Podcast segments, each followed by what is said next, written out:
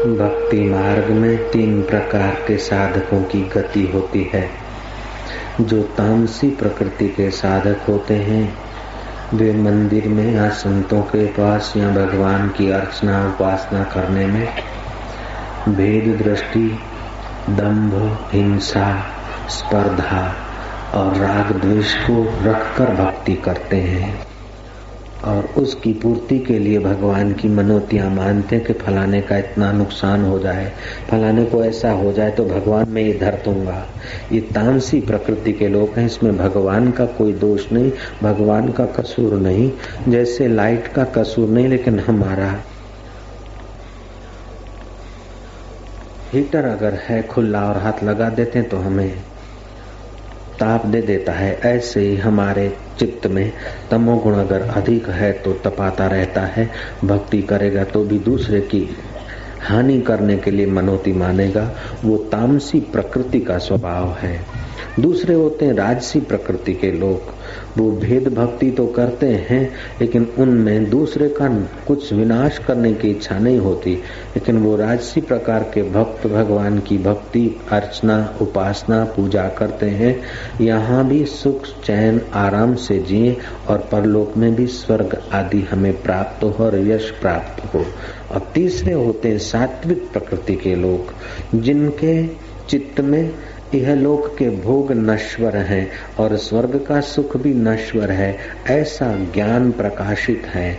ऐसे लोग सत्कर्म करते हैं, सत्संग करते हैं, सेवा पूजा करते हैं। लेकिन भगवान से यहाँ की नश्वर दौलत या वहाँ का नश्वर स्वर्ग नहीं मांगते हैं। भगवान से भगवान को ही मांगते हैं। हम तुझसे तुझ ही को मांगते हैं। ये सात्विक भक्तों का स्वभाव होता है। तीसरे होते हैं सात्विक भक्त, पहले तामसी, दूसरे राजसी, तीसरे सात्विक। ऐसे सात्विक भक्तों को जब ब्रह्मज्ञानी गुरु लोग मिल जाते हैं तो उनको फिर भेद दृष्टि में भेद अच्छा नहीं लगता है कि भगवान हम तुमसे तुझी को मांगते हैं। उनकी फिर अंदर की ज्ञान निगाहें प्रकट होने लगती है कि भगवान तू साथ में, अरस में अथवा गोलोक में, साकेत लोक में अथवा वैंकुट लोक में है, ये तो मेरी बचकानी बुद्धि थी, तू तो सर्वत्र है। ब्रह्मलोक में एक सभा में चर्चा हुई, रामायण में आती बात। भगवान श्री विष्णु कहाँ बसते अधिक समय? किसी देव ने कहा वैंकुट में तो किसी ने कहा, गोलोक में तो किसी ने कहा कि रामा अवतार में आते तो हज़ारों वर्ष अवधपुरी में बसते हैं तो कृष्ण अवतार में सवा सौ वर्ष गोकुल वृंदावन में बसे। ऐसे करते करते विभिन्न विभिन्न मत मतांतरों के बाद ब्रह्मा जी ने प्रार्थना की भगवान चंद्रशेखर को। शिव जी को प्रार्थना की कि भगवान नारायण कहाँ बसते हैं? शिव जी ने कहा कि भगवान नारायण ऐसी कोई जगह नहीं कि जहाँ न बसते हो। हरि व्यापक सर्वत्र समाना, प्रेम ते प्रकट हो में जाना। भगवान तो समान रूप से सर्वत्र व्यापक है, लेकिन प्रेम से वो प्रकट होते हैं। जैसे लकड़ी में आग व्यापक है, लेकिन वहाँ प्रगटाने की जो विधि है, वहाँ से लाइट आग प्रकट होती है। ऐसे ही पानी तो पृथ्वी में सब जगह होता है। हम जहाँ बैठे, वहाँ भी बोर करें तो पानी मिलेगा। लेकिन जो पत्थर और कंकड़ आवरण है, वो हटा दो तो पानी वहाँ से प्रकट होगा। तो बोरिंग के लिए एक शर्त है कि बोरिंग करना है उसके पहले।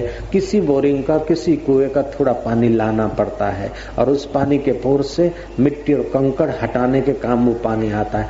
थोड़ा सा दो, चार गैलन, पाँच, पच्चीस गैलन पानी किसी का उधारा ले आए। बाद में हम हज़ारों गैलन उसको बदले में देते तभी भी खूटता नहीं। ऐसे ही जो सात्विक भक्त हैं, थोड़ी बहुत कृपा संत महापुरुष की लेकर अंदर बोरिंग करता और बाद में वही सात्विक भक्त हज़ारों हज़ारों को हरि रस पिलाने की योग्यता ले आता है।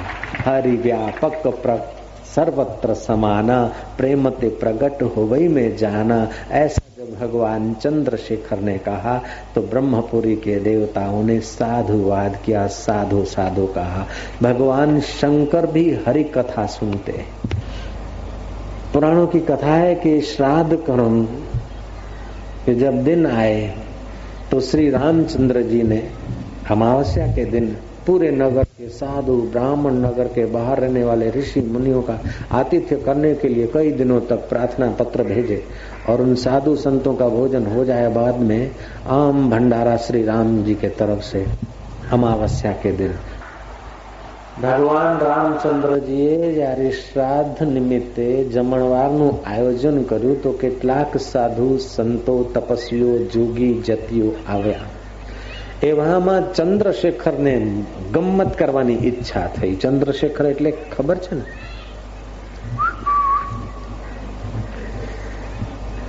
सांप अकेला होता है तो मारा जाता है और शिव जी के गले में होता है तो पूजा जाता है।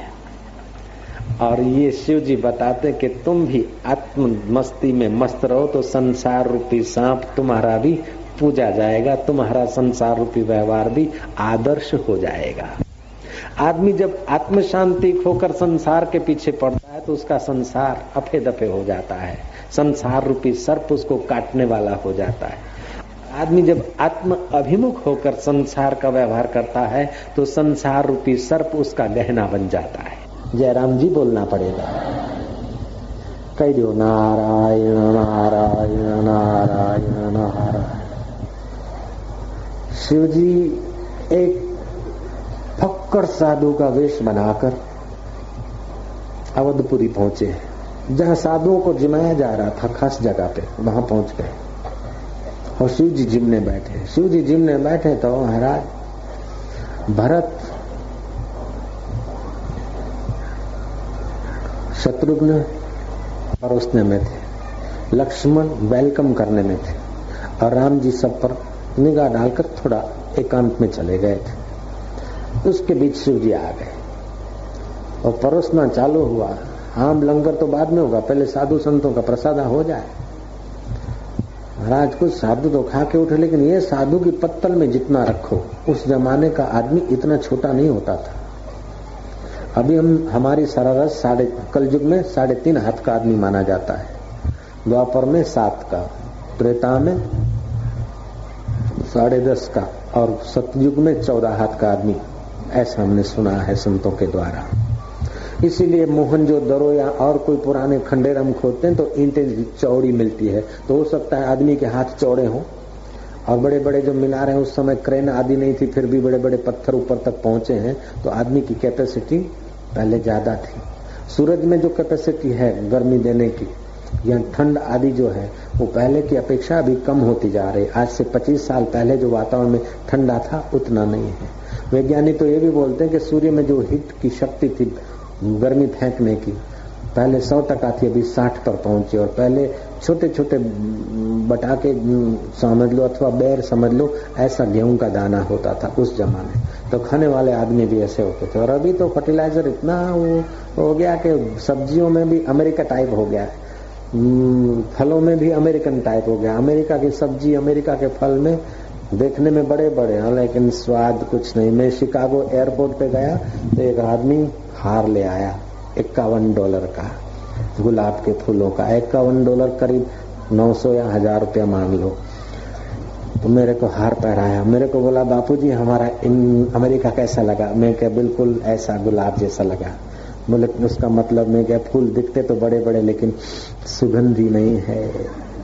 सुगंधी नहीं, खुशबू नहीं, ऐसी बड़ी बड़ी सड़कें दिखती है बड़े बड़े मकान दिखते हैं बड़ी बड़ी ऑफिसें दिखते हैं बड़े बड़े लंबे लंबे आदमी दिखते हैं।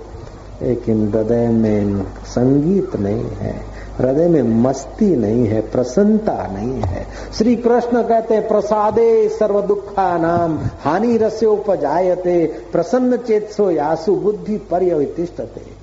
और बुद्धि में जब प्रसाद प्रकट होता है, आनंद तो सारे दुख दूर हो जाते हैं। तुम्हारी धारा जब राधा बनती है तो सारे दुख दूर हो जाते हैं। पाश्चात्य जगत में धारा कहीं राधा नहीं बनी, यहाँ तो कई धाराएँ राधा बनी। चाहे मीरा का नाम ले लो, चाहे सुलभा का ले लो, चाहे सहजू का ले लो, अथवा तो अप्रसिद्ध कोई सहजू, सुलभा हो, अप्रसिद्ध कोई गौरांग चैतन्य हो तो धारा राधा बन जाती है और आम लोक में भी जो यहाँ शांति और आनंद है, वहाँ परदेश में नहीं है, वहाँ सब सुविधाएँ हैं, वहाँ के गुलाबों में बड़प्पन तो है, लेकिन खुशबू नहीं। अब ये ये तकलीफ़ यहाँ भी हो रही।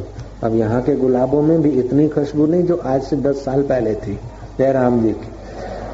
तो जो जो दिन बढ़ते जाते हैं त्यों त्यों है आर्टिफिशियलता बढ़ती जाती है, रस, स्वाद और शक्ति क्षीण होती जाती है। क्योंकि आदमी को बहुत बहुत चाहिए। देखने में बहुत हो, लेकिन अंदर गहराई में कुछ नहीं तो क्या काम का? देखने में बड़ा बंगला है, बड़ी गाड़ी है, आए सोफा है, ये है, लेकिन हृदय में शांति नहीं तो शबरी भीलन की फूटी जो झोपड़ी है, वो अच्छी।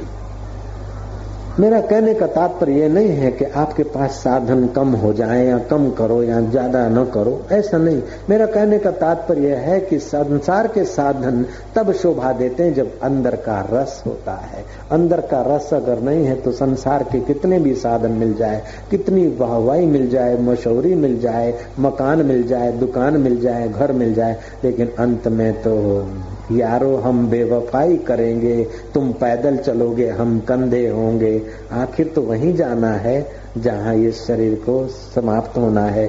शरीर समाप्त हो जाए, उसके पहले अपने हृदय की जो धारा है, उसको राधा बना दे तो कितना अच्छा होगा। जीवन की शाम हो जाए, उसके पहले जीवन दाता का स्वाद पैदा करने की कला आ जाए तो मनुष्य जन्म सार्थक हो जाता है। तुलसी रास ने कहा लिखी लिखी लिखी लिखी जग लिखो। पढ़ी पढ़ी पढ़ी क्या कीन? तुलसी हृदय रघुबीर न दीठा तो बिरथा जन्म दिन। लिख लिख के सारे चोपड़े लिख डाले। तुम्हारी किताबें विश्व भर में बिकती है। पढ़ पढ़ के तुमने ऐसा पढ़ा कि आगे कुछ पढ़ने का नहीं रहा। फिर भी अगर हृदय में अंदर का प्रसाद नहीं है, भीतर तसल्ली नहीं है, भीतर शांति नहीं है, भीतर आनंद नहीं है, भीतर के गीत नहीं गूंजते हैं तो सब बेकार हो जाता है। तुम्हारा कंठ कितना भी मधुर हो, लेकिन मधुर कंठ में अगर मालिक की मधुरता नहीं है तो एक गायिका का आवाज़ हो सकता है। मीरा के पद सुनने वाले लोगों को शांति मिलती है और दूसरी गायिकाओं के पद सुनने वाले लोगों को शांति नहीं, मनोरंजन मिलता है। क्योंकि मन तक ही उनकी गति होती है। मीरा की गति मन से पार, बुद्धि से पार अपने कृष्ण तक हो गई थी। तो इस आयोजन के पीछे आशाराम की तो आशा है कि तुम्हारे दिल का मंदिर का भी उद्घाटन हो जाए। भगवान शिव कृपा करके अवधवासियों के मंदिर खोलने को आए होंगे। शिव जी जिमने को बैठे और उठाकर धर दिया। भरत लाल उसके पहले पत्तल खाली और धरे और धरे और धरे। जब भुवन को नाश करने के बाद भी उनकी भूख नहीं मिटती तो ये तुम्हारे पतीले भरे हुए कब तक रहे? कई पतीले तलों की खबर देने लगे। रसोया कहने लगा कि अभी साधु बहुत है और समाज बाकी तुम किसको खिला रहे? जब राम के दरबार में किसी को उठाया तो जाता नहीं कि भाई, बस चल उठ। शिव जी खाते गए खाते गए आखिर भरत को इशारा किया। शत्रुघ्न ने शत्रुघ्न को, भरत ने इशारा किया। दोनों लखन भैया के पास गए। लखन भैया ने अपने हाथों से परोसा तोड़ा। लेकिन उनकी भी बाहें थक गई। आखिर राम जी के पास केस गया कि प्रभु, एक ऐसे संत आए हैं। धन गुरु नानक साडा जगत आप पधारो श्री रामचंद्र जी आए और दृष्टि डाली तो अंतर्यामी राम समझ गए कि ये कोई बाबा जी नहीं है, लेकिन त्रिभुवन पति बाबा जी के रूप में बाबा जी आए हैं, भोलानाथ आए। अब राम जी तो मलक मलक हँसते हँसते राम जी ने थोड़ा परोसा कि राम जी को युक्ति आ गई कि हम परोसेंगे तो बाद के लोगों को क्या परोसेंगे? राम जी ने स्मरण किया पार्वती जी का। पार्वती का आवाहन किया और पार्वती जी आए कि अन्नपूर्णा माता, अब आप ही भोलानाथ को तृप्त कीजिए। शिव जी ने देखा कि अब तो बात खुल गई, अब क्या जिमना एक दो ग्रास खाया शिव जी ने कहा, राम जी को कि अब मेरे को तृप्ति हो गया, अब नहीं चाहिए। मज़ाक बिगड़ गया, अब पूरा हो गया। भरत और शत्रुघ्न को कहा, जरा मेरे को खड़ा कर दो, खूब खाया, पेट भारी, जरा उठा दो। भरत ने ज़ोर लगाया, शत्रुघ्न ने ज़ोर लगाया। लेकिन शिव जी उठना चाहे तब उठे। उनको कौन उठावे? और रावण जरा सा उठाने गया तो पैर का जरा सा इशारे से दबा दिया तो रावण चे चे चे चे करने लगा। भरत शत्रुघ्न ने ज़ोर लगाया, लेकिन शिव जी उठ नहीं पाए। आखिर लखन भैया के तरफ़ केस गया है। लखन भैया को बोलते, भैया, आप शिव जी बोलते कि लक्ष्मण, तुम भी जरा आजमाओ उठाओ। लक्ष्मण ने राम की शरण ली है। राम जी, आप बताओ कैसे शिव जी बोले जाके प्रणाम करो और कह दो कि उठोगे तो आप अपनी शक्ति से और यश मिलेगा इस दास को। होगा तो आपकी रहमत से, लेकिन नाम मेरा होगा यश आप, मेरे को मिलेगा। हे भोलानाथ, आपकी सेवा में मैं हाजिर हूँ, लेकिन आप अपनी शक्ति से इस दास को यश देने के लिए विनोद कर रहे हैं, मैं आपके चरणों में हूँ। शिव जी बोलते हैं कि हे शेष अवतार, पृथ्वी को धारे हुए हो तो मेरे को उठाने में तुम्हारे लिए क्या कठिनाई? लेकिन तुम्हारी नम्रता पर मैं प्रसन्न हूँ। शिव जी उठे राम जी को कहा कि मुझे तुम्हारे शयन खंड में ले चलो, आराम करना है। शिव जी लेट गए राम जी के शया पर। लेकिन कुल्ला करना तो बाकी, पानी ले आओ। सीता जी दौड़ती दौड़ती, स्वर्ण में, स्वर्ण के कलश में, रत्न जड़ित कलश पर है पानी भर के ले आए। शिव जी ने मुँह खोला, है शिव जी मुँह खोले और पूरा लोटा, गड़गड़ाहट, मुँह में उतार दिया। बोलते, मैंने कुल्ला तो किया नहीं। बोले कर लीजिए। तो शिव जी ने कुल्ला ऐसा दे मारा कि सीधा सीता के मुँह पर। सीता के मुँह पर कुल्ला लगने पर भी राम जी के चेहरे पर कोई प्रतिक्रिया नहीं हुई। चित्त में समानता। शिव जी उठकर बैठ गए कि राम ऐसे अवसर भी, भी तुम्हारे चित्त में खेद नहीं होता। राम जी तुम्हारी समता पर मैं अति प्रसन्न हूँ। हे मर्यादा पुरुषोत्तम हे राम हे नारायण अवतार श्री राम तुम जो चाहो वो वरदान मांग लो। राम जी ने कहा, जब भोले बाबा देने को बैठे तो मैं कंजूसी लेने में क्यों करूँगा? जयराम जी की, मैं आपके इन मुंडों की माला को नहीं माँगता हूँ और विषधरों को भी नहीं माँगता हूँ भगवत को भी नहीं माँगता हूँ। मैं आपके भाई है, किसी चीज़ को या संसार के ऐश्वर्य को नहीं माँगता हूँ। मैं आपसे एक छोटा सा वरदान माँगता हूँ कि आप वर्ष भर आप यहीं रहे। और युग युगांतर की कल्प कल्पांतर की कथाओं से मेरी प्रजा के चित्त का अज्ञान दूर करके आत्मज्ञान का प्रकाश करा दें ताकि मेरी प्रजा का उद्धार हो जाए, मेरी प्रजा का कल्याण हो जाए। राम जी भी सत्संग को प्यार करते हैं और शिव जी भी सत्संग को स्नेह करते हैं। शिव जी ने जब सत्संग प्रारंभ किया है कल्प कल्पांतरों की कथाओं, वार्ताओं के द्वारा अयोध्या वासियों का अज्ञान आवरण दूर होने लगा है और ये प्रमाण है कि जब रामचंद्र जी सदेह सरजू में प्रविष्ट हुए तो पूरा नगर भी राम के साथ तर गया। कैसे तरह के सत्संग का सहारा था, उस समय के सत्संग का थोड़ा आंशिक ग्रंथ मिलता है, जिसको शिव गीता कहा जाता है। कभी मौका मिले और ग्रंथ हाथ लग जाए तो पढ़ के देखना बहुत सुंदर है। नीरा आत्मज्ञान भरा है। जब शिव जी बोल रहे हैं और राम जी सुन रहे तो छोटी मोटी बात कहाँ होगी? राम जी बोल रहे हैं और बस वशिष्ठ जी बोल रहे हैं और राम जी सुन रहे हैं तो छोटी मोटी बात कहाँ होगी? कृष्ण बोल रहे हैं और अर्जुन धनुर्धर सुन रहा है तो छोटी मोटी बात कहाँ होगी? तो ऐसा धर्म ग्रंथ जिस देश में है, वो देश भारत भा माना ज्ञान ज्ञान में रत रहने वाले लोग जहाँ पैदा होते उस भूमि को भारत भूमि कहा गया है। ऐसी सभा केवल भारत में ही होती है। दूसरों देशों में इस प्रकार की सभा नहीं देखी मैंने। इतने बड़ी तादाद में लोग शांति से बैठे अरे, वहाँ तो एक हॉल में फ़ंक्शन होता है, तभी भी कितने वॉलेंटियर, कितने सिक्योरिटी ऑफिसर, कितने तमंचाधारी, कितने पिस्तौलधारी होते हैं, क्या पता कुछ हो न जाए। लेकिन भारत में तो हरिनाम के प्रसाद में लोग ऐसे बैठे जैसे हरि के गोद में बैठे, भगवान के घर में बैठे हैं। तो जो लोग भगवान के घर में, भगवान के गोद में बैठने का प्रयत्न करते हैं या बिठाते और बिठाने में सहभागी होते हैं जो भगवान के दैवी कार्य का प्रचार प्रसार करते हैं, करवाते हैं, उनमें सहभागी होते हैं, वे लोग भगवान और भगवान के प्यारे संतों के आध्यात्मिक अनुभव के भी देर सबेर सहभागी हो जाते हैं। मैं फिर से आप लोगों को धन्यवाद दूँगा कि भगवान शिव को जो प्यारा है, सत्संग श्री राम जी को जो प्यारा है, वशिष्ठ मुनि को जो प्यारा है, सुखदेव और वाल्मीकि जी को जो प्यारा है, नानक जी और कबीर जी को जो प्यारा है, संतों को और साधकों को और भक्तों को जो प्यारा प्रसाद है, वो प्रसाद तुम पा रहे हो और पवा रहे हो। इसलिए तुम्हारे हृदय में जो मेरा अंतर्यामी चैतन्य परमात्मा है, उसको फिर से नमस्कार। आज का मनुष्य सोचता कि हमें टाइम नहीं है, लेकिन उस जमाने मनुष्यों के पास इतने साधन नहीं थे जितने आज के इंसान के पास हैं। उस जमाने के राजे महाराजाओं के पास ये टेलीविज़न, ये टेलीफोन या फास्ट भागने वाली कारें या दूरदर्शन से समझने का, समाचार समझने के साधन नहीं थे। राज्य और समाज के लोग गला डूब व्यवहार में रहते थे। और अर्जुन तो इतना संघर्षमय वातावरण में खड़ा है कि दोनों सेना के मध्य में रथ। और ऐसा अर्जुन, किम कर्तव्य मूड अवस्था में पहुँचा हुआ अर्जुन गीता को सुनकर, उसी युद्ध के मैदान में संसार से पार होने का अमृत पान करके निश्चिंत हो सकता है। ये गीता का ग्रंथ ऐसा अद्भुत है। आज का मानवी सोचता कि हमें टाइम नहीं, लेकिन पहले के मानवियों के पास भी बहुत सारे सामाजिक प्रॉब्लम रहते थे। गला डूब व्यवहार में होने पर भी राजे महाराजा लोग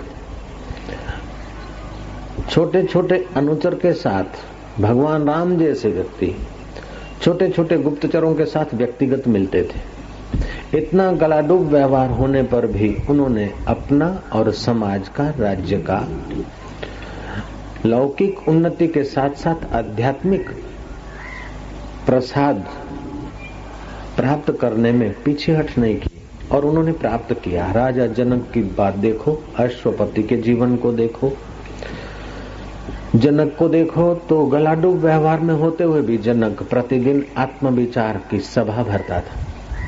बारह बारह वर्ष ज्ञान यज्ञ चलवाता था। और जनक ये समझ चुका था कि जब तक आत्मदेव को जाना नहीं, तब तक दुनिया का जो कुछ जाना है, आँख बंद होते ही पराया हो जाएगा।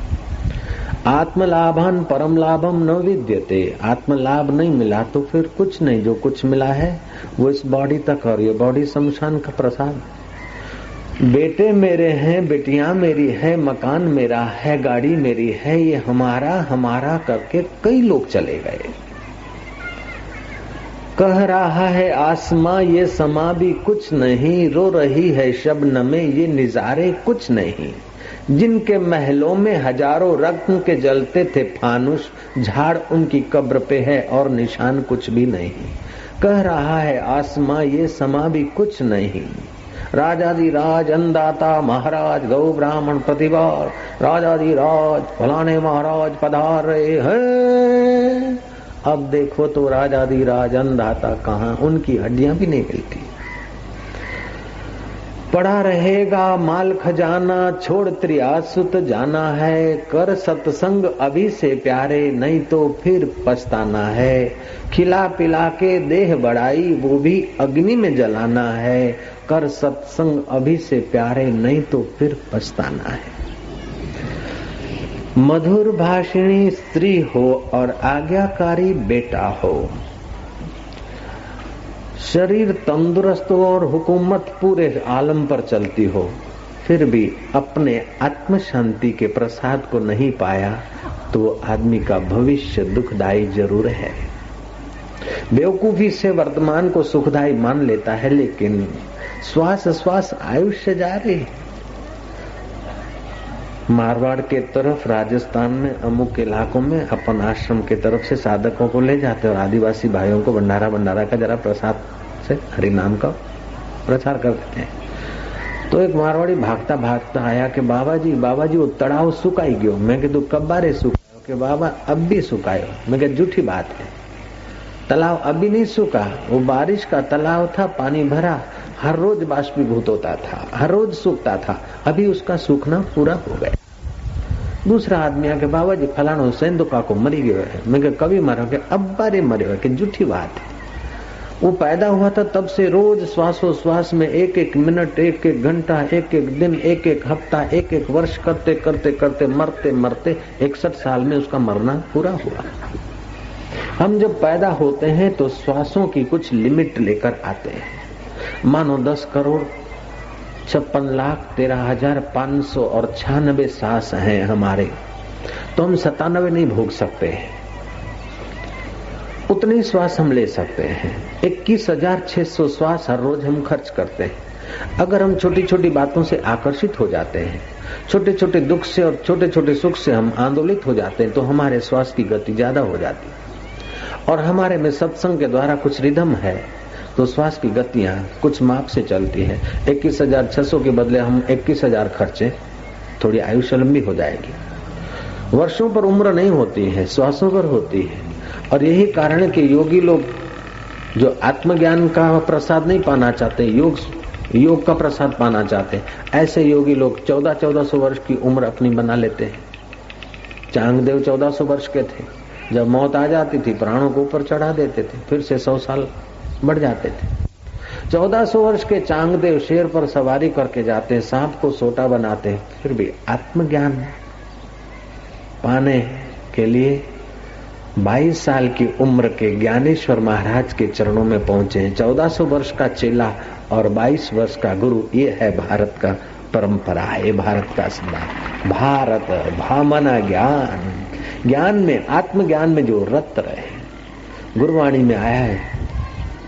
जेको जन्म मरण ते डरे साध जिना की शरणी पड़े, जेको अपना दुख मिटावे साध जिना की सेवा पावे। ब्रह्म ज्ञानी का दर्शन वड भागी पावे ब्रह्म ज्ञानी को बल बल जावे। ब्रह्म ज्ञानी मुगत जुगत का दाता ब्रह्म ज्ञानी पूर्ण पुरुष विधाता। ब्रह्म ज्ञानी का कथ्यान जाई आदा अखर नानक ब्रह्म ज्ञानी सबका ठाकुर। ब्रह्म ज्ञानी का भोजन ज्ञान ब्रह्म ज्ञानी का ब्रह्म ध्यान। और वह ब्रह्म ध्यान और ब्रह्म ज्ञान गीता ने युद्ध के मैदान में बरसाया है। ब्रह्म ज्ञानी सदा निर्लेपा, जैसे जल में कमल अलेपा। तो ब्रह्म ज्ञान से तुम्हारा चित्त ऐसा बन जाता है कि बहते पानी पर लकीर दिख रही है, लेकिन उसी समय लीन हो रही है। जैसा अमृत तैसी बिस खाटी जिन्होंने गुरु ग्रंथ साहब का पाठ रखवाया होगा, सुना होगा तो भोग के दिनों में आखिरी हिस्सा पढ़ा जाता है ग्रंथ साहब का। और ग्रंथ साहब में आता है हर्ष जोग जाके नहीं, वैरी मीत समान। कह नानक सुन रे मना, मुक्त ताही ते जान। हर्ष जोग जाके नहीं, वैरी मीत समान। कह नानक सुन रे मना मुक्त ताही ते जान। जैसा अमृत तैसी विष खाटी, जैसा मान तैसा अपमाना। तो मान मिले तो भी समझो कि मिली हुई चीज़ है, देने वाले की है। अपमान मिले तो मिली हुई चीज़ है, देने वाले की है। तो जो देने वाले की चीज़ है, वो उसको अपनी समझकर परेशान क्यों होते हो? मान भी आता है, चला जाता है, अपमान भी आता है, चला जाता है, रुपए भी आते, चले जाते हैं, अमीरी आती, चली जाती है गरीबी आती, चली जाती, बचपन आया, चला गया, तुम कितना भी थाम कर रखो, बचपन नहीं रहा, जवानी को थामो तो नहीं रहा, बुढ़ापे को थामो तो नहीं रहा तो ये सब बहने वाली चीज़ है, जीव को ब्रह्म ज्ञान नहीं है, इसलिए बहने वाली चीज़ को ऐसा पकड़ता है कि बेचारा बह जाता है खुद। बहने वाली चीज़ों को इतना पकड़ता है भीतर से कि बार बार बहता रहता है, जन्मता रहता है, मरता रहता है। नहीं ब्रह्म ज्ञान हमें गीता ये सिखाती है कि बहने वाली चीज़ का सदुपयोग करो और रहने वाली चीज़ का साक्षात्कार करो। रहने वाला तुम्हारा रब है, तुम्हारा साक्षी है, अंतर्यामी परमात्मा है और बहने वाली संसार की चीज़ है। बहने वाले की बहने का मज़ा ले लो और रहने वाले की मुलाकात करके मुक्ति का मज़ा ले लो तो तुम्हारे हाथ में, दोनों हाथ में लड्डू आ जाएँगे। गीता कहती, अनन्य तो माम, अनन्य भाव से जो मेरा चिंतन करता है, मुझ अंतर्यामी कृष्ण का। अनन्य तो माम ये जना परुपासते तेषाम नित्य अभियुक्ता नाम योग क्षेम वहामी हम उनके योग का क्षेम, योग क्षेम का वहन मैं करता हूँ। उनके प्रॉब्लम का सॉल्यूशन मैं करता हूँ। हम, हकीकत में हम उस गंवार जमाई जैसा व्यवहार करते हैं। एक गंवार जमाई था, जा रहा था ससुराल पहली बार। माँ ने सर्दियों के दिन में मेथी पाक आदि कुछ हलवाई वलवा कुछ बना के दिया। जा रहा है, बेटा, पहली बार ससुराल में ले जा। सालों के लिए, सालियों के लिए, सासू के लिए, बहू के लिए। होता है ना? जमाई राज पहली बार जाता तो खाली हाथ थोड़े जाएगा। वो जमाना था घोड़े पर मुसाफरी करते थे। तो गंवार जमाई जब घोड़े पर बैठा, एक आध माइल चला तो उसको हुआ कि मैं देखो कितना पापी हूँ। एक तो मेरी बैग, दूसरी तो वो खुराक, और तीसरी ये हलवा। इतना सारा बोझा घोड़े पर लाद कर जा रहा हूँ। बेचारे घोड़े को कितनी मुसीबत होती होगी। उसने घोड़ा रोका। वो सारा जो बैग थी पीछे बाँध दी और वो जो छोटा मोटा जो ला, एक बगल में लगा दिया, दूसरा जो ला, दूसरे बगल में लगा दिया और तीसरा कुछ आगे धर के पूरा वज़न अपनी बॉडी पर उसने बाँध दिया, मज़बूत करके। बाद में घोड़े पर बैठ गया। बाद में घोड़े पर बैठा, घोड़ा तो चला। ससुराल का गाँव आया, लेकिन उसके पहले ससुराल का गाँव आए। उसके पहले तो उसके गाँव, पुर्जे जो थे ना स्पेयर पार्ट सारे, एकदम बस तोबा तोबा हो गए। ससुरा ने कहा, जमाई राज, आयो। बोले, आया तो हूँ, लेकिन पहले खटिया लाओ, और खटिया घर में नहीं ले चलो, अस्पताल में ले चलो। क्यों? कि बोझा तो घोड़े पर था, लेकिन घोड़े का बोझा अपने सिर पर रखकर फिर घोड़े पे बैठे। घोड़े का तो बोझा उतने का उतना था। नाहक अपने सिर पे लाए। ऐसे ही तुम्हारे जीवन का बोझा, तुम्हारे जीवन की डोर जीवन दाता के हाथ में है। तुम्हारे रहने, खाने, जीने का बोझा, उस जिसने जीवन दिया है, उसके ऊपर है। लेकिन तुम नाहक ले लेते हो कि बच्चे का क्या होगा, इसका क्या होगा, उसका क्या होगा, उसका क्या होगा। मैसाणा में एक अमथा काका था, जब बुढ़ापा हुआ तो थोड़ा ऐसे ही शरीर ठंडा हो गया डॉक्टर ने कहा काकी अब काका से जरा दान पुण्य करा लो तो काकी ने क्या करा काकी अकल वाली थी अजमेन वजमेन जरा रगड़ा पैरों को तो काका ने थोड़ी सी आंख खोली लेकिन स्मृति जरा खलास हो चुकी काका बोलता है मेरी औरत कहा है बोले आ रही मणि नहीं ओढ़ता અચ્છા મેરી ઓર તો મેં છું મારું બૈરું તો છે પણ મારા છોકરા ક્યાં છે કે આ એક બે ત્રણ ને ચાર ઉભા છ ફૂટ્યા ચારે ચાર અને ત્રણે ત્રણ વહુ ઉભી છે चार लड़के हैं तीन बहू है एक कुंवारा है बोले लड़के इधर खड़े हैं तो खेत पे कौन गया होगा और बहुए यहाँ है तो फिर रसोई घर में बिल्ली दूध न बिगाड़ दे अरे बिल्ली दूध बिगाड़ दे उसकी चिंता है लेकिन तू अपनी जिंदगी बिगाड़ रहा है यार ऐसा जगत की लकीर घुसी है कि मरते समय भी दूध न बिगड़ जाए, खेती न बिगड़ जाए। अरे, ज़िंदगी बिगड़ रही है। जीवन मिला था जीवन दाता के लिए। जीवन को इतना बाहर बिखेर दिया, इतना बिखेर दिया कि जिस शरीर को जलाना है, उस शरीर की सुविधाओं के खातर तू परमात्मा को भूल गया, अपने रब को भूल गया, अपने उन्नति का रास्ते को भूल गया। तो कृष्ण कहते हैं अनन्य चिंतयंतो माँ। अनन्य भाव से जो मुझे आत्मा का चिंतन करता है, उसका योग और क्षेम उसे जो ज़रूरत है, जो वस्तुओं की परिस्थिति की, वो मैं हाजिर कर देता हूँ और उसकी रखवाली भी मैं करता हूँ। नाहक अपने सिर पर बोझा नहीं लेना चाहिए। कोशिश करो, प्रयत्न करो, लेकिन भीतर से टेंशन नहीं। भीतर से इतना टेंशन इतना टेंशन कि छोटा बच्चा देखो तो वो भी दुखी है और विद्यार्थी को देखो तो वो भी दुखी मास्टर को देखो तो दुखी है और प्रिंसिपल को देखो तो दुखी है। किसी की शादी नहीं होती तो वो कुंवारा दुखी है और शादी वाला भी दुखी है। किसी को नौकरी नहीं मिलती तो दुखी और किसी को नौकरी ऐसी मिली कि दुखी है। किसी की बदली नहीं होती तो दुखी है और कोई बदली से दुखी है तो कोई बदली नहीं होती तो दुखी कोई दोस्तों के लिए दुखी है तो कोई दोस्तों से दुखी है। तो कोई पैसों से दुखी है कि कहाँ सेट करूँ? और कई पैसों के लिए दुखी है। कोई मकान नहीं मिल रहा है उसलिए दुखी और कोई मकान ऐसा मिला है कि दुखी है। देखो तो छोटा, बड़ा, सिंधी, गुजराती, पंजाबी, कोई सब जिसको भी देखो, कोई न कोई दुख भरा है, लगा है। नानक दुखिया सब संसार, सारा संसार दुखिया एक आदमी गया किसी ब्रह्म ज्ञानी के पास, बोले बाबा जी मेरे को ए दुख है बाबा जी मेरे को ए दुख है बाबा जी मेरे को ए दुख है। वो सारे दुख होना दास्तान सुनाने लगा। बाबा जी ने देखा कि जब तक इसकी समझ नहीं बदलेगी, तब तक दुख मिटेंगे ही नहीं। बाबा ने कहा, मैं तेरे सब दुख मिटा सकता हूँ, लेकिन एक शर्त है यार। बोले, क्या?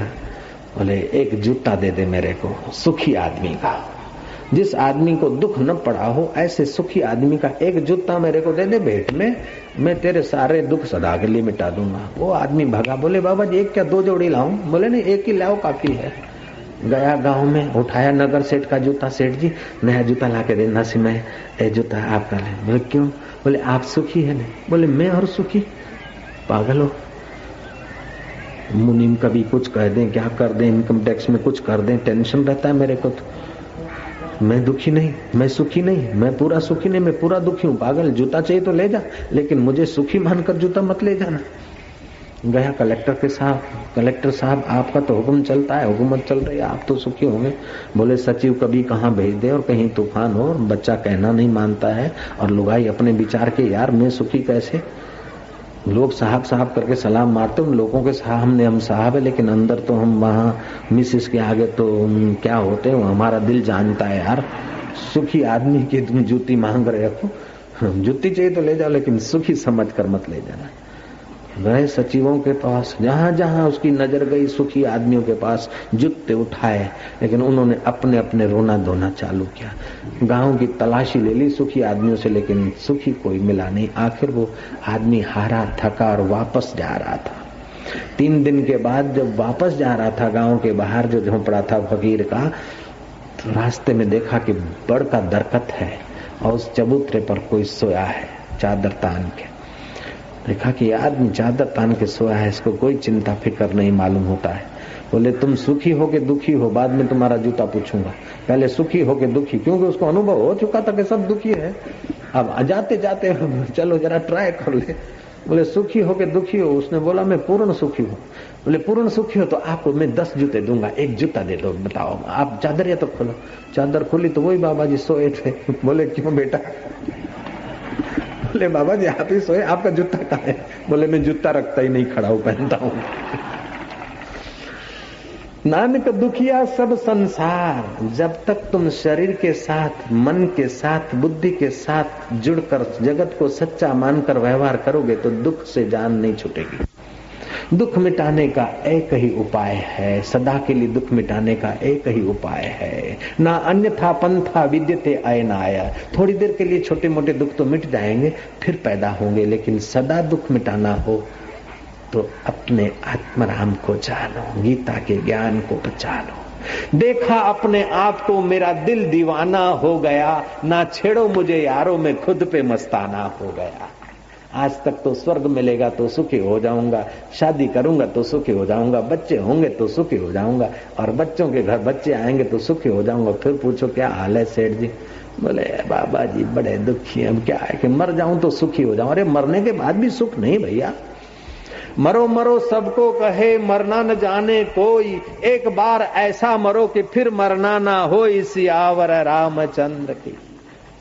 मर तो जाएँगे, लेकिन मरने के पहले तुम्हारे मन को उस मालिक में मिलाने की जो कला आ जाए, कोई मिल जाए पीर फकीर पहुँचा दे भव पार।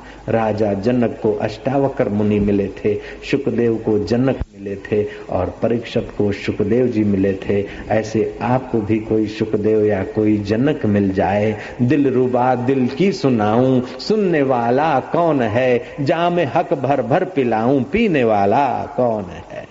वो हक का जामा कोई पिला दे, पीर फकीर, बेड़ा पार हो जाए। बोतल की शराब पी, धन की शराब पी ली, सत्ता की शराब पी ली, इससे अहंकार और पाप बढ़ता है, टेंशन बढ़ता है। लेकिन हरिनाम की शराब मिल जाए, पाप अहंकार और टेंशन दूर हो जाता है।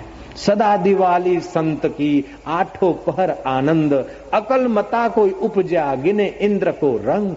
इंद्र का राज्य भी उसके आगे तुच्छ हो जाता है। गीता ऐसा ज्ञान देती है महाराज युद्ध के मैदान में कि इंद्र के पास जो सुख नहीं, वो अर्जुन योद्धे को भगवान सुख का अनुभव कराते जब युद्ध के मैदान में ब्रह्म विद्या मिल सकती है और उसी समय पच सकती है तो फिर अभी के व्यवहार में क्यों नहीं? अभी हमें तत्परता हो जाए तो जगत का व्यवहार भी सुंदर रूप से चल सकता है और आत्म प्रसाद भी मिलता है।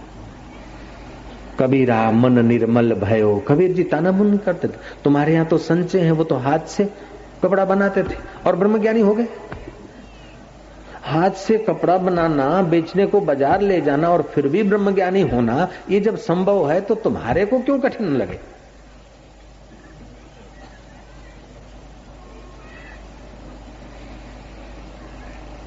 गीता उधारे धर्म की बात नहीं करती, नगद धर्म। और गीता का एक आध श्लोक समझ में आ जाए, बेड़ा पार हो जाए। मैं तो कभी कभी गीता का महात्मा का एक आध थोड़ा सा हिस्सा बताता हूँ, तुमको भी बता दूँ। तुंगभद्रा नदी के किनारे पर एक नगर था, उस नगर में एक वैश्य था तो वैश्य लेकिन शूद्र जैसे कर्म करता था। मदपान करना, न एकादशी विचारना, न पूनम विचारना, न अमावस्या, संसार व्यवहार में गिरे रहना। श्राद्ध के दिन में जो पति पत्नी का संयोग जन व्यवहार करते हैं, शारीरिक संबंध, उनके पितरों को वीरपान करना पड़ता है और पितर नाराज़ होते हैं, फिर उनके बेटे बेटियाँ उन माँ बाप को परेशान करने वाले पैदा होते हैं। श्राद्ध के दिन में संसार भोग करने वाले अपने बेटे बेटियों का स्वभाव खतरनाक कर देंगे। तो उस बेचारे को पता नहीं था कि ऐसा कुसंग मिला कि श्राद्ध के दिन में भी संभोग करे, संसार का व्यवहार करे, एकादशी हो, पूनम हो, अमावस्या हो, ऐसे पवित्र दिनों पर व्यवहार करने से जीवन शक्ति का ह्रास होता और जीवन शक्ति बिल्कुल कमज़ोर होती तो फिर बालकों का मेंटलिटी और शारीरिक इतना बांधा मज़बूत नहीं होता है और अपना चित्त भी इतना प्रसन्न नहीं होता है। तो इन दिनों में संयम रखने का होता है। लेकिन उसने तो बस शुद्रों की नाई जैसा होता है, करता रहा। थोड़े दिनों में उसको बुढ़ापा आ गया और वो जल्दी मर गया। मर गया तो उसकी अकाल मृत्यु हुई और पशु जैसा जीवन जिया तो दूसरे जन्म में उसको बैल का शरीर मिला। और बैल भी उसी नगर में हुआ। वो बैल किसी गरीब ने खरीदा। मैं तुमको ये भगवत गीता के पहले अध्याय का महात्म्य सुना रहा हूँ। बैल किसी भिखारी ने खरीदा। उस बैल पर भिखारी बैठकर गाँव गाँव भिख मांगने जाता था। शाम को अपने कुटुंब के साथ भोजन कर लेता, कभी वो भिखारी खुद भूसा रखता बैल के आगे, कभी छोरे को कह देता, छोरा कभी रखता, कभी ज़्यादा रखता, कभी भूल जाता, रात भर ठिठुरता रहता, कभी प्यासा मरता तो कभी भूखा मरता तो कभी ठीक से खाता ठुठरता रहता। बैल की ज़िंदगी कुछ बीती और बुढ़ा बैल हो गया तो भिखारी ने डंडा मार के उसको निकाल दिया।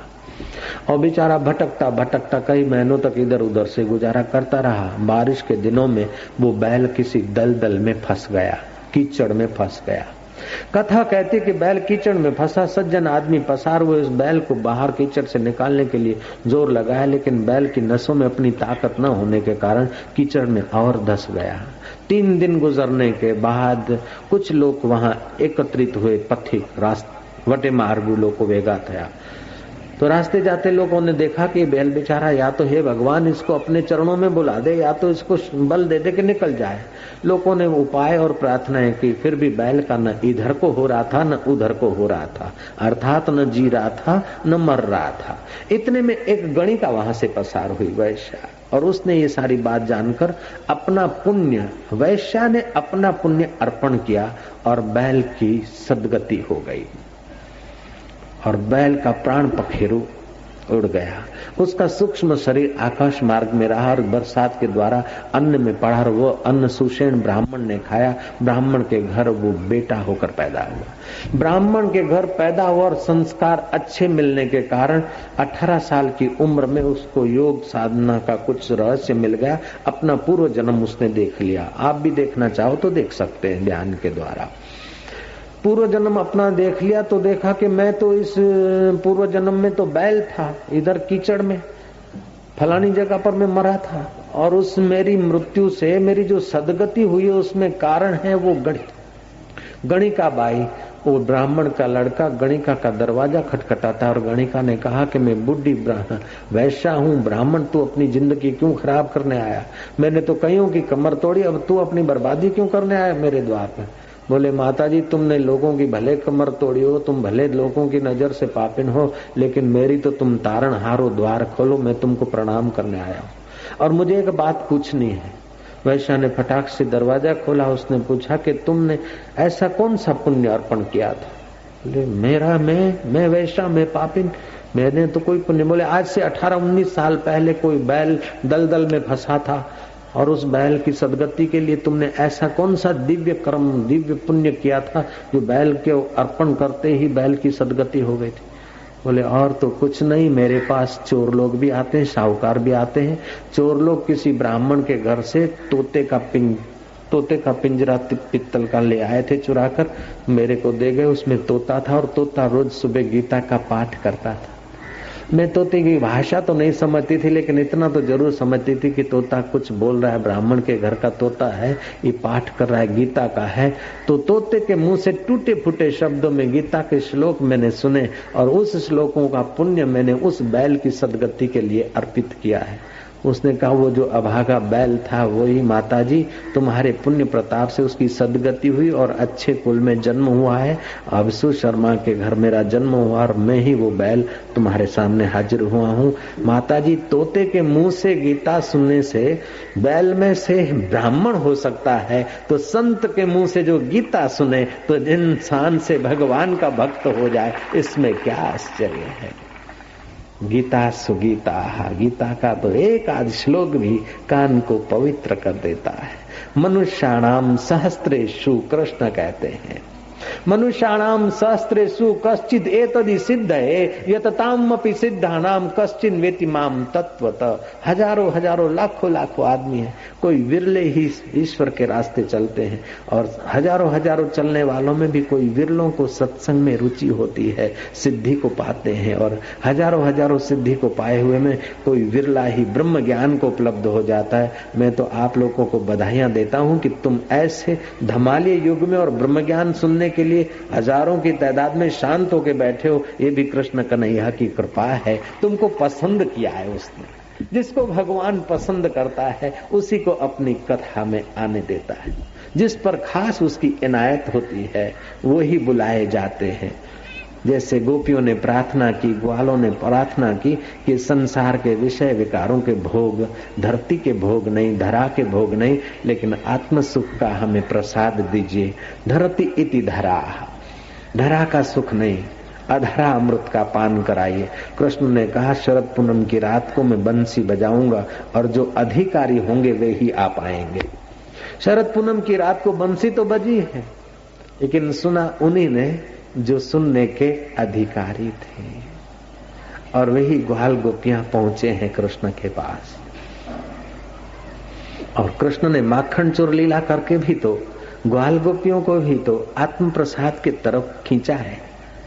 जो लोग कृष्ण पर आरोप करते हैं कि गोपियों के वस्त्र ले जाकर कदम वृक्ष पर बैठते, बंसी बजाते थे, उन बुद्धों को पता होना चाहिए कि कृष्ण उस समय कितनी उम्र के थे। ये तो जरा सोचो। पाँच वर्ष की उम्र के थे। श्री कृष्ण में अगर विकार होता तो उनकी गीता सर्वमान्य नहीं होती। श्री कृष्ण में अगर विकार होता तो उनकी बंसी में इतना प्यार नहीं होता। और श्री कृष्ण के जीवन में अगर विकार होता तो ब्रह्मा जी ने ग्वाल और बछड़े चुरा लिए थे। उनको भी संदेह हुआ, कृष्ण लीला पर, कि भगवान होकर बच्चों के साथ बैठ के खाते अरे भगवान ये है कि छोटे के साथ, छोटा होकर भी उसको महान बनाने में जो तत्पर हो जाए। एक बार अकबर ने पूछा बीरबल को कि हिंदुओं के भगवान को क्या कि जब देखो तो भगवान प्रकट हो गए, जब देखो तो भगवान आ गए, राम होके आ गए, कृष्ण होके आ गए, किसी साधु के द्वारा आ गए कि यहाँ आ गए। हमारा खुदा तो नहीं, हमारा खुदा तो बस पैगंबर भेजता और तुम्हारा खुदा खुद चला आता है, ये क्यों? बीरबल ने देखा कि अकबर पूछ रहा है, इसको अब मौखिक उत्तर देंगे तो नहीं समझेगा, जरा प्रैक्टिकल प्रयोग करना पड़ेगा। बोले हजूर उसका उत्तर मिल जाएगा आपको। कुछ दिन बीते, बीरबल ने प्रोग्राम बनाया यमुना सैर करने का। उस जमाने में यमुना बहुत विशाल बहती थी, अभी तो नहरों में बट गई ना। एक दासी को काम सौंपा के एक नकली अकबर का बालक बना दे, मोम का, और अकबर की नाव में बैठे। नाव जब मझधार में आई तो नाव तो हिलती डुलती हिलती डुलती में दासी ने कुछ ऐसी लीला की कि हाय रे बापा, बच्चा गिर गया। बच्चा गिर गया तो अकबर कूद पड़ा।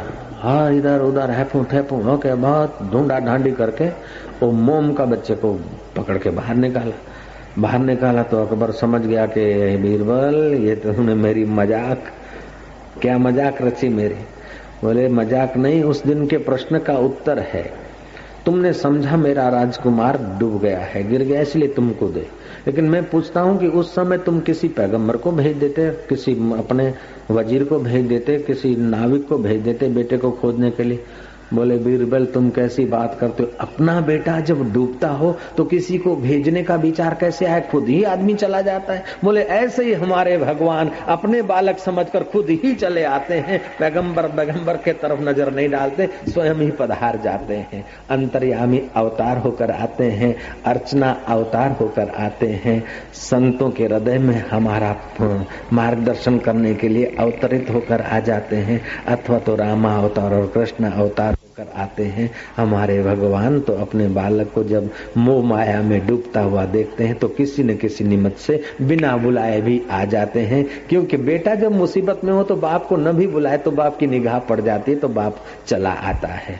अकबर ने कहा कि, बीरबल, मैं इसीलिए तुमसे ऐसे प्रश्न करता हूँ कि समाज को जरा दिव्य ज्ञान मिले, सच्चा राह रोशन हो। इसलिए प्रश्न उत्तर करके मैं समाज का ज्ञान ध्यान बढ़ाना चाहता हूँ। आपके भगवान और हमारे अल्लाह वास्तविक में दो, एक ही मालिक है, एक ही परमेश्वर है, एक नूर ते सब जग उपजा, कौन भले, कौन मंदे। तो कृष्ण कहते हैं, गीता में कृष्ण ने जो कहा है ना, उस गीता के वचन को, एक शब्द को भी हम हेर फेर नहीं कर सकते। नेता भाषण कर दे, अखबार वाले कुछ का कुछ भी लिख सकते हैं, थोड़ा बहुत।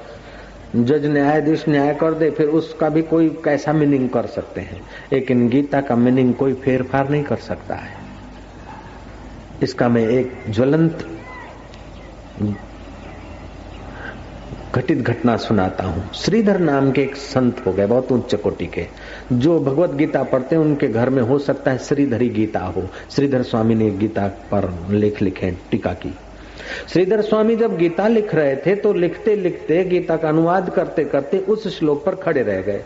जो श्लोक था ये अनन्य चिंतयंतो माम ये जना परिपासते तेषाम नित्य वियुक्ता नाम योग क्षेम वाहामी हम जो मेरा अनन्य भाव से चिंतन करते हैं, उसके संसार का और परमार्थ का व्यवहार में संभाल लेता हूँ, बोझा में उसका वहन करता हूँ।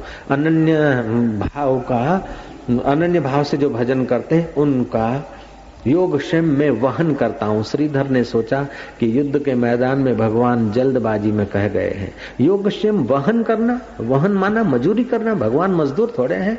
भगवान तो दाता है। भगवान में ने गलती से बोल दिया है, योग क्षेम वहामी हम हकीकत में वहामी की जगह पर ददामी होना चाहिए था।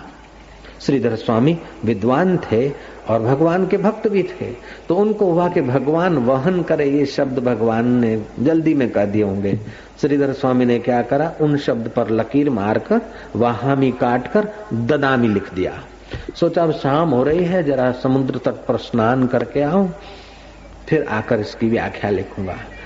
श्रीधर स्वामी समुद्र तट पर स्नान करने गए और एक पाँच वर्ष का घिंगरूले बाल वाला, ए, नन्ना मुन्ना सिर पर खिचड़ी की गठड़ी लेकर आया। उस इलाके में खिचड़ी उसको बोलते हैं, हरी मूंग की दाल और चावल की गठरी लेकर आया। मिसेस श्रीधर को कहता है कि माता जी माता जी उत्तरवाद बोले, इतना छोटा सा बेटा, इतनी सारी गठरी लाया बेटा, कौन कहाँ से आया? बोले, बाद में ये उत्तरवा तो सही। बोले, किसके लिए लाया? माता जी तुम्हारे घर में रात को खिचड़ी बनाने के लिए नहीं है खिचड़ी, डब्बे में चावल थोड़े हैं, इसलिए लाया हूँ। गठरी खोली तो डब्बा भर गया। माई तो देखती रह गई कि इतना मुन्ना बड़ा प्यारा लग रहा है। बोले, बेटा, तेरा नाम क्या है? बोलता है, चाहे कोई कुछ रख ले। भगवान का नाम चाहे कोई कुछ रख लो। राम कह दो, कृष्ण कह दो, हरि कह दो, नारायण कह दो, रब कह दो, अकाल पुरुष कह दो, है तो वही का वही। बेटा, तेरा नाम क्या है? बोले, चाहे जो रख दो। तेरे माँ बाप कौन है? बोले, चाहे जो बन जाए। तू कहाँ रहता? फिर सब जगह रहता हूँ। लेकिन जहाँ से कोई बुलाना चाहे, वहीं से आता हूँ। तू रहता कहाँ है? बोले, सब जगह रहता हूँ। माई तो देखती रहेगी कि बालक जवाब दे रहा है कुछ अटपटे, लेकिन इसके वाणी में बड़ी मिठास है। माई को कोई प्रश्न नहीं उठे, तभी भी पूछते तो अच्छा तो तू, तेरी माँ का क्या नाम है? चाहे जो नाम बुला लो, जो बन जाए। तो तेरी माँ कौन है? कि चाहे जो बन जाए तो तेरा बाप कौन है? कि चाहे जो बन जाए। चाहे दशरथ बन जाए, चाहे वसुदेव बन जाए, चाहे किसी जन्म में कोई बन जाए। अच्छा तो तेरा घर कहाँ है? कि सब जगह मेरा घर है? सब जगह तेरा घर है, लेकिन कहा बोले हाँ सबके दिल में रहता हूँ। अरे बच्चा, तू तो बहुत बहुत बहुत बहुत अटपटी बातें करता है। तो ये खिचड़ी तो कैसे लाया? बोले, तुम्हारे घर में खत्म हो गए थे ना। तो मैंने वायदा किया कि मैं बोझा वहन करता हूँ। महाराज, वो माई तो देखती रह गई। तो गए बच्चे, फिर ये खिचड़ी तुम लाए हमारे लिए लाए क्या? हाँ अभी मेरे को कई जगह पहुँचाने जाना है। तुम्हारे जैसे बहुत सारे हैं, जिनको अपने घर के डब्बों का पता ही नहीं रहता। लेकिन मेरे लिए जो छटपटाते हैं तड़पते हैं तो मैं उनकी व्यवस्था के लिए मुझे कई जगह अभी पहुंचाना है। माई बोलती, तेरे मुँह पर किसने चोट मारी? बोले, अभी अभी श्रीधर स्वामी समुद्र तट पर जा रहे थे ना तो मेरे मुँह पर तो चमाट मार दी, इसीलिए मेरे दांतों से और होठों से खून निकल रहा है. श्रीधर की पत्नी हैरान हो गई कि मेरे पति साधु स्वभाव के और भगवान के भक्त, विद्वान, चीटी को भी नहीं सताना चाहते तो हे कोमल बालक, तेरे मुँह पर चाटा कैसे मारा? बोले, मेरे मुँह पे चाटा मारने के बाद ही समुद्र स्नान का उनको विचार आया। अच्छा माता जी मैं जाता हूँ। ऐसा करके खिसक गए थोड़ी देर में श्रीधर स्वामी आए। वो माई तो नाराज़ हो गए कि आप जैसे भले आदमी और एक बेचारा बालक ले आ रहा था खिचड़ी और उसके मुँह पर चाटा मार दिया। श्रीधर बोलता, पगड़ी तो नहीं हुई, कौन बालक? किसने चाटा मार? वो खिचड़ी लाया था बालक। और ये देखो, डब्बा भर गया है। ले, डब्बा भी भर गया है, खिचड़ी भी लाया, लेकिन वो बालक कौन था? बोले, बालक ने कहा था कि अभी अभी आप उनको चाटा मार गए। श्रीधर स्वामी भक्त थे, उन्होंने सोचा कि हाँ। ये बालक वही है जिसने गीता में वचन दिया है, योग क्षेम वहामी हम, और हमने उस वचन को काटकर ददामी लिखा है। अर्थात भगवान के वचन को काटा है तो भगवान को अच्छा नहीं लगा है तो मुझे प्रेरणा देने आए कि गीता में जो कुछ है अक्षर बराबर है। कहीं जल्दबाजी नहीं है, कहीं गलती नहीं है। अनन्य चिंतयंतो माम। ये जना परिपासते जो अनन्य भाव से अन्य अन्य देखे, दिखती तो माँ है, दिखता तो बाप है, दिखता तो बेटा है, दिखता तो भाई है, दिखती तो बिटिया है, लेकिन उसकी गहराई में बिटिया में वो बैठा है और बेटे में वो बैठा है, पप्पा में वो बैठा है और मम्मी में वो ही बैठा है और मम्मी कहने वाले में कौन बैठा है वो ही बैठा है कबीर जी ने कहा कीड़ी में तू नानो लागे हाथी में तू मोटो क्यों बण महावत ने माथे बैठो हाकण वालो तू को तू ऐसो खेल रचो मेरे दाता जा देखू वा तू को तू લે જોડીને માગણ લાગ્યો એ બેન કટકો રોટલી આલો બા તમારા છોકરા છે યા સુખી રહેશે બેન और पंजाबन में ए माई इधर ले जा, मेरे बेटे की शादी थी, परसों ले जा मिठाई। तो देने वाले में, लेने वाले, मांगने वाले में कौन बैठा है? और जो सेठानी होकर देती है उसमें कौन बैठा है? ले झोड़ी ने मागण लाग्यो, देवा वालो, दाता तू, कर चोरी ने भागण लाग्यो, पकड़ने वालो तू को तू, ऐसो खेल रचो मेरे दाता, जहाँ देखूँ वहाँ तू को तू। जल थल में तू ही बिराजे, भूत जंत के भेड़ो तू। कत कबीरा सुनो भाई साधो। गुरु भी बन के बैठो तू और चेला भी बन के बैठो तू। ऐसो खेल रचो मेरे दाता। सुनने वाले में भी तू साधक बनकर बैठा और सुनाने वाले में संत बनकर बैठा है। तेरी लीला अपरंपार है, जो अन्य अन्य में अनन्य को देखता है। अन्य अन्य में जो अन्य नहीं है, एक का एक है।